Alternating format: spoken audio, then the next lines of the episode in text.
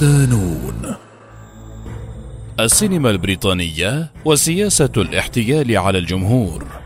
مقال لأحمد الخطيب. ضمن ملف سينما البروباغندا. يظن الكثير أن الدعاية السينمائية بدأت من عند الثورة البولشيفية. والحقيقة أن البلاشفة أضافوا الكثير للنظام الدعائي السينمائي. واستغلوا السينما كأداة ووسيط يمكن تطويعه وإحلاله داخل المنظومة البشرية. تبعتها الدعاية النازية، بيد أن الحكومة الإنجليزية أعملت قبلهم بسنوات قليلة نظاما دعائيا سينمائيا تشكلت ملامحه مع اشتعال الحرب العالمية الأولى، وبدأت فعليا عام 1915 ففكرة النظام الدعائي ذاتها كانت تراود الحكومة الإنجليزية خصوصا مع تصاعد الغضب الشعبي لسوء الأحوال قبل انطلاق الحرب. شعور بالغضب ينبع من التفوق والامتياز الطبقي لطبقات معينة وارتفاع الضرائب خصوصا مع بداية الحرب، بالإضافة إلى تناقص السلع وارتفاع الأسعار. والحقيقة أن الحرب غيرت الكثير من الأشياء على المستوى الداخلي للدولة. فالغليان المصاحب لسوء الأحوال الاقتصادية خمد بنسبة كبيرة مع اندلاع الحرب واتجاه الكثير من الأفراد إلى التجنيد تطوعيا. وجدت الحكومة نفسها في موقف إيجابي مع تدفق غير مسبوق من الحماس الوطني لدرجة أن ثلاثة أرباع مليون رجل توافدوا للتجنيد في أول شهرين من الحرب، ما خلف مساحة أكبر على مستوى الوظائف الداخلية. والتي أدت إلى تحسن جذري في عدد كبير من أفراد الطبقة الدنيا. هؤلاء كانوا متروكين بلا وظائف أو مصدر دخل قبل الحرب ولكن على الناحية الأخرى اتجه جميع الموارد الاقتصادية لسد حاجة الجيش البريطاني. وأصبح كل شيء في خدمة الحرب. فالمسألة اولا كانت مسألة شرف بيد أن ما خلفته الحرب من نقاط إيجابية سمحت للحكومة بالتنفس لكن لم يحدث أي فارق على المستوى المعيشي تقريبا بل ازدادت سوءا. التأثير على الرأي العام. مع بداية الحرب بدأت الأمور تتجاوز المحلي فرغم هدوء الجو العام على المستوى المحلي تحت مسمى الحرب والاستثناءات التي أجبرت جميع الأطراف الداخلية التركيز على جبهة واحدة إلا أن الحكومة البريطانية شعرت بالحاجة للتأثير على الرأي العام الخارجي، وهذا لعدة أسباب مهمة، أولها مواجهة الدعاية الألمانية.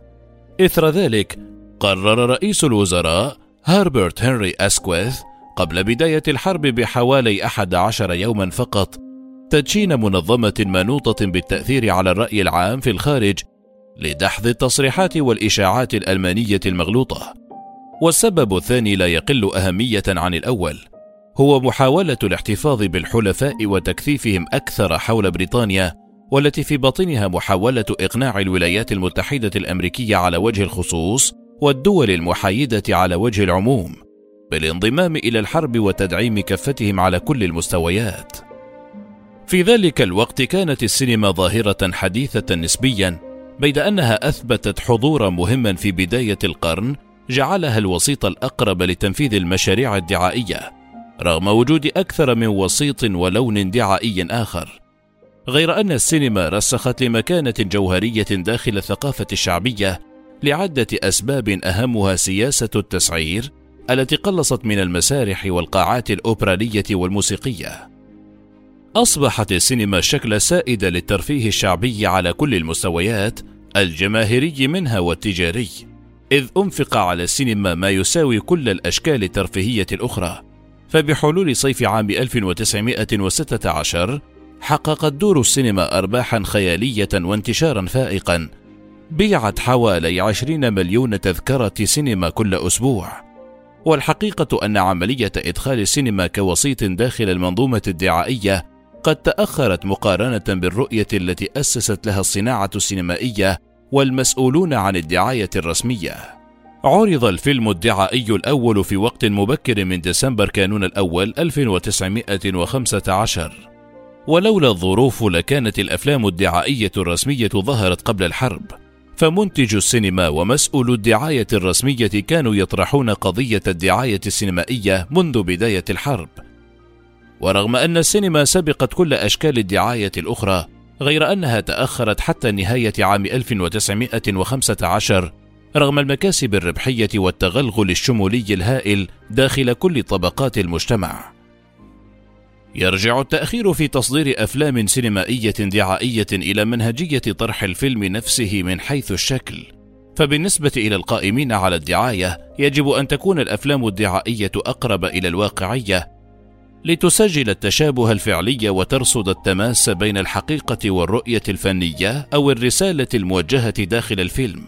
ويرصد الكاتب نيكولاس ريفز هذه الرؤية في كتابه قوة الفيلم الدعائي الحقيقة والأسطورة.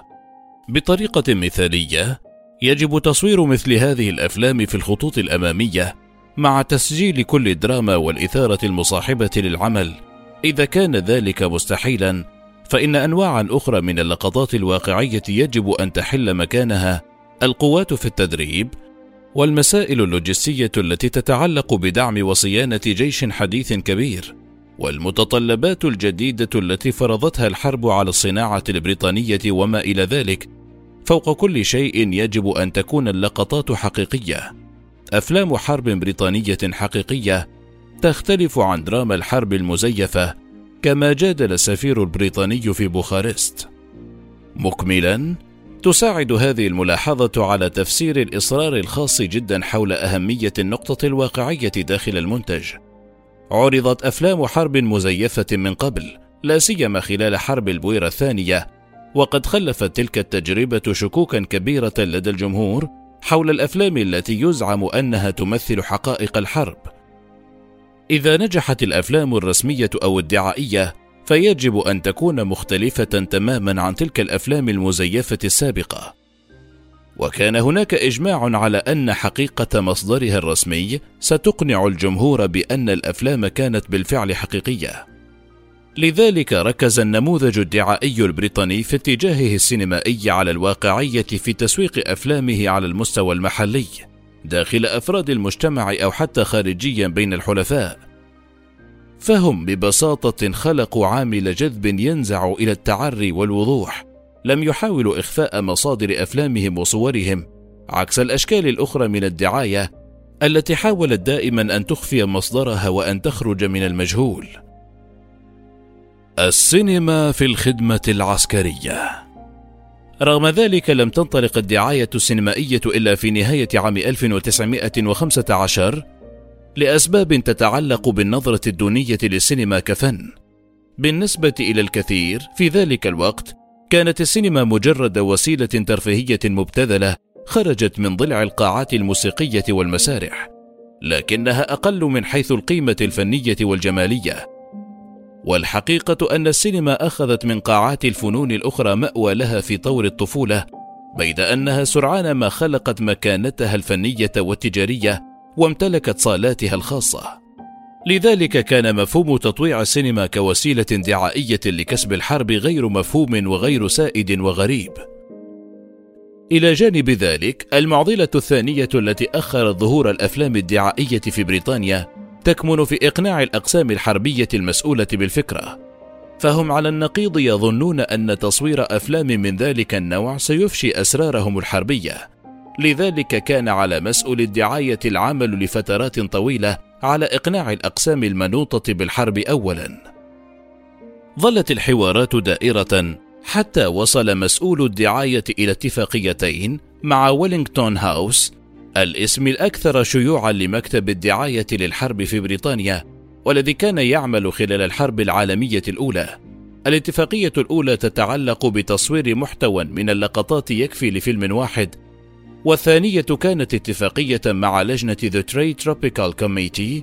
لجنة مثلت شركات الأفلام الكبرى التي عملت في مجال الأفلام الموضوعية أو الواقعية. والتي تنص على السماح بإرسال مصورين إلى الخطوط الأمامية وهي الاتفاقية التي سمحت للعجلة الدعائية أن تدور وأن يبنى عليها بعد ذلك حتى وصلت إلى ذروتها من خلال التوزيع الخارجي. أصدرت المؤسسة البريطانية بريطانيا جاهزة Britain Prepared أول أفلامها في التاسع والعشرين من ديسمبر كانون الأول 1915 الذي عرض في قاعة الإمبراطورية للموسيقى Empire Music Hall في لندن مكان يستخدم عادة لإطلاق منتجات السينما الأكثر شهرة وتجارية. وقد حضر العرض الأول للفيلم عدد كبير من المؤسسة الحاكمة حيث قدم اللورد الأول للأميرالية دعما للفيلم في خطاب رسمي. لقد نجح الفيلم بشكل جيد وحقق المطلوب منه دعائيا أو تجاريا واستمر عرضه في القاعة المرموقة لمدة شهر إضافي. هذا بالإضافة إلى العروض في دور السينما الأخرى داخل لندن. وبحلول مايو أيار 1916 تم عرضه في 61 مدينة خارج لندن ليتحول بعدها رأي النخبة الحاكمة من حصر السينما داخل التفاهة والسذاجة المبتذلة إلى الوعي بأهميتها المستقبلية والفنية. بيد أنه على الناحية الأخرى لم يجذب فئات أكثر من الجمهور غير أنه كان مجرد عرض لتصنيع الذخيرة والتدريب العسكري والبحري ولم يحمل قيمة فنية حقيقية لكنه فتح الباب لإنتاج أفلام أخرى من النوع نفسه قصيرة وطويلة خلال الأشهر الستة التالية.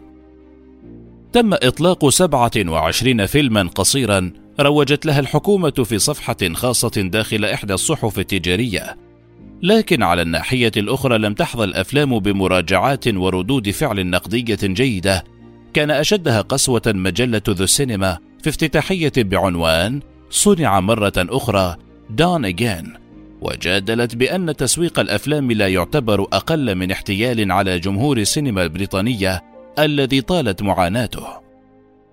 ترجع ردود الفعل النقدية والسيئة والجماهيرية المتوسطة إلى طبيعة الفيلم نفسه، فالمشاهدون سيتوافدون بغرض مشاهدة شيء مثير لم يشاهدوه من قبل، خصوصا أنهم يدخلون بانطباع مسبق عن تصوير الفيلم في الخطوط الأمامية بيد أنهم على العكس لا يجدون شيئا استثنائيا. تفتقد المشاهد والصور للديناميكية والدراماتيكية المطلوبة لخلق جو محفز وسردية جيدة قريبة من القتال لكن الظروف ذاتها من الرقابة العسكرية المشددة على المصورين واللقطات بالإضافة إلى القيود التكنولوجية على الخطوط الأمامية أحدثت فقرا في المعنى الدرامي والجمالي بل ركزت على الأنشطة الأخرى التي تحمل صفة عسكرية ضرورية لكنها أكثر أمانا. وسرعان ما تغيرت الأشياء بعد إطلاق فيلم معركة السوم The Battle of the Somme وهو واحد من أهم الأفلام في الخطة الدعائية البريطانية.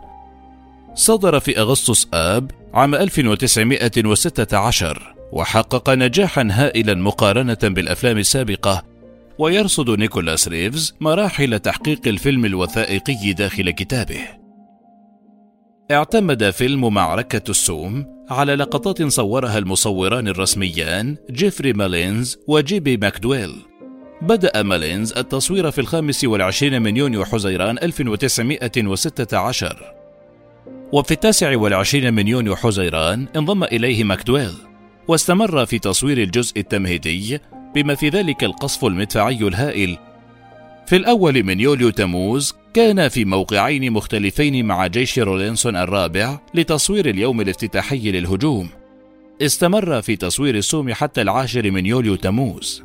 مردفا بعد يومين شوهدت أولى دفعاتهم المصورة في لندن من قبل لجنة التجارة السينمائية التي أعجب أعضاؤها بشدة لدرجة أنه تقرر إصدارها في شكل فيلم واحد كبير بعد أقل من شهر بقليل.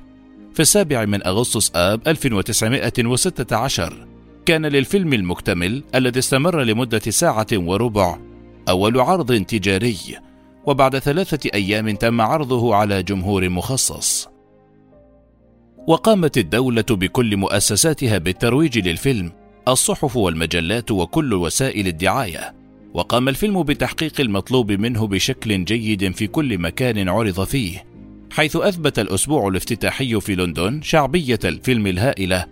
فقد ذكرت العديد من دور السينما أنها غير قادرة على التعامل مع حجم الطلب المتزايد. إلى جانب محاولة تعميم تجربة لندن لعرض الفيلم في وقت واحد داخل عدد من دور السينما المختلفة. لم يكن هذا الشكل من العروض سائدا في ذلك الوقت، بيد أنهم حاولوا تكراره في معظم المدن الكبرى، وللأسف لم تعد إحصائية موثوقة عن عدد المشاهدين، لكن من المرجح أن أغلب أفراد الشعب قد شاهدوا الفيلم، ليصبح الفيلم ظاهرة استثنائية في تاريخ السينما البريطانية آنذاك. وعلى غرار فيلم معركة السوم أنتج فيلمان عام 1917 هما معركة أنكرا Battle of the Anchor وتقدم الدبابات The Advance of the Tanks حيث تمتع الفيلمان بمميزات أكثر من الناحية العملية تتمثل في تضمين لقطات واسعة للدبابة وسلاح الجيش البريطاني الجديد وحظت بالشعبية نفسها مثل سابقتها.